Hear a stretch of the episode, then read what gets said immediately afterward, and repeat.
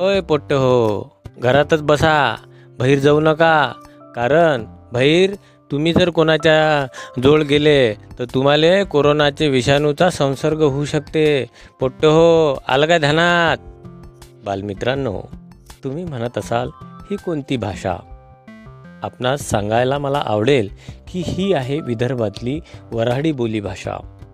आज तुम्ही आपल्या रेडिओ खंडाळा वाहिनीवर इयत्ता सातव्या वर्गातील गचक अंधारी या पाठातील संवाद सादरीकरण ऐकणार आहात. या पाठ्यांश संवाद सादरीकरण तुमच्यासोबत करणार आहेत पंचायत समिती तेल्हारा येथील उपक्रमशील अध्यापिका साधनाताई पाटील. निश्चितच त्यांचा हा बोलीभाषेतील संवाद तुम्हाला आनंद देऊन जाईल आणि पाठ्यांशाचा अर्थसुद्धा तुमच्यापर्यंत आनंदानं पोहोचेल. चला तर मित्रांनो ऐकूया पाठ्यांश संवाद.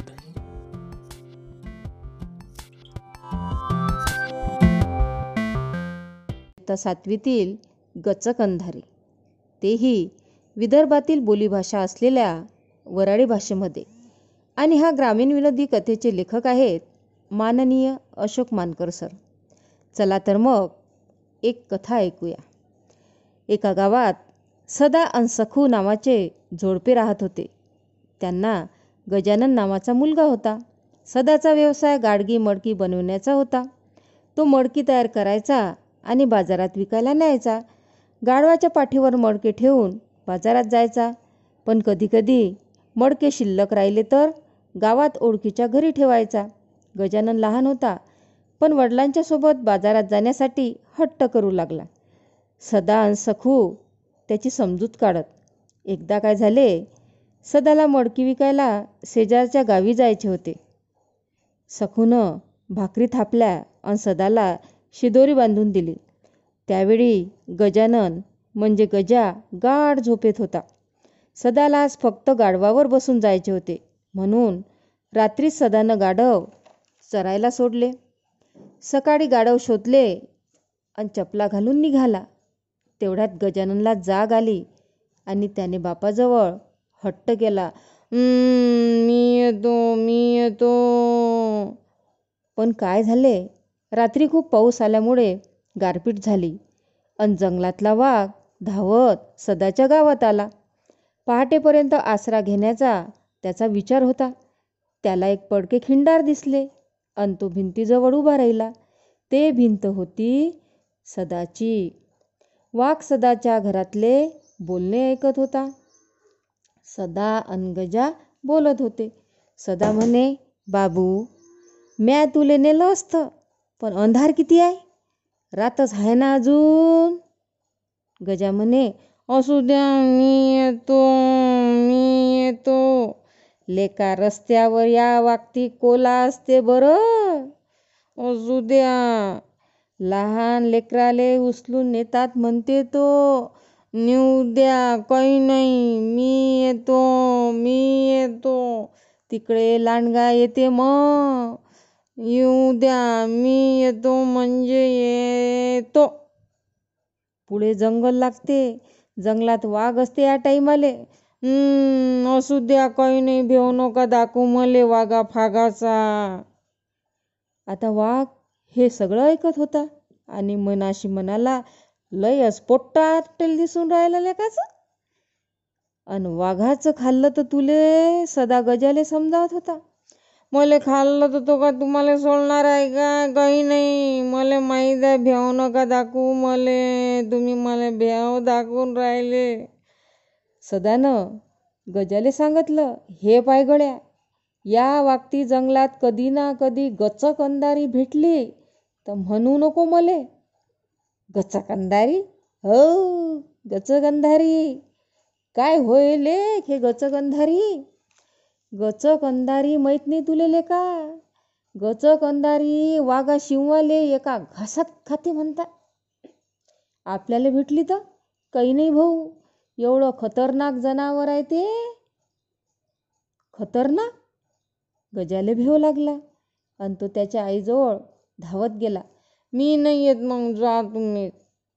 वाघानं हे सगळं ऐकलं. कोणती गचत वंगदारी होय वा. आपल्याला भेटली तर काही नाही भाऊ. थोडंसं दिसायला लागल्यावर चालले जाऊ जंगलात आपण अथून. सदा लगबगीनं गाढव शोधू लागला. अंधार होता. दिवस निघायचा होता. तो फिरला फिरला अन घराच्या खिंडारीजवळ आला. भिंतीशी त्याला जनावराची अस्पष्ट आकृती दिसली. सदानं आपल्या मनात म्हटलं हाय सायज मी साऱ्या गावात पाहून राहिलो आणि हे गधडं पाहिलं तर अति उभं.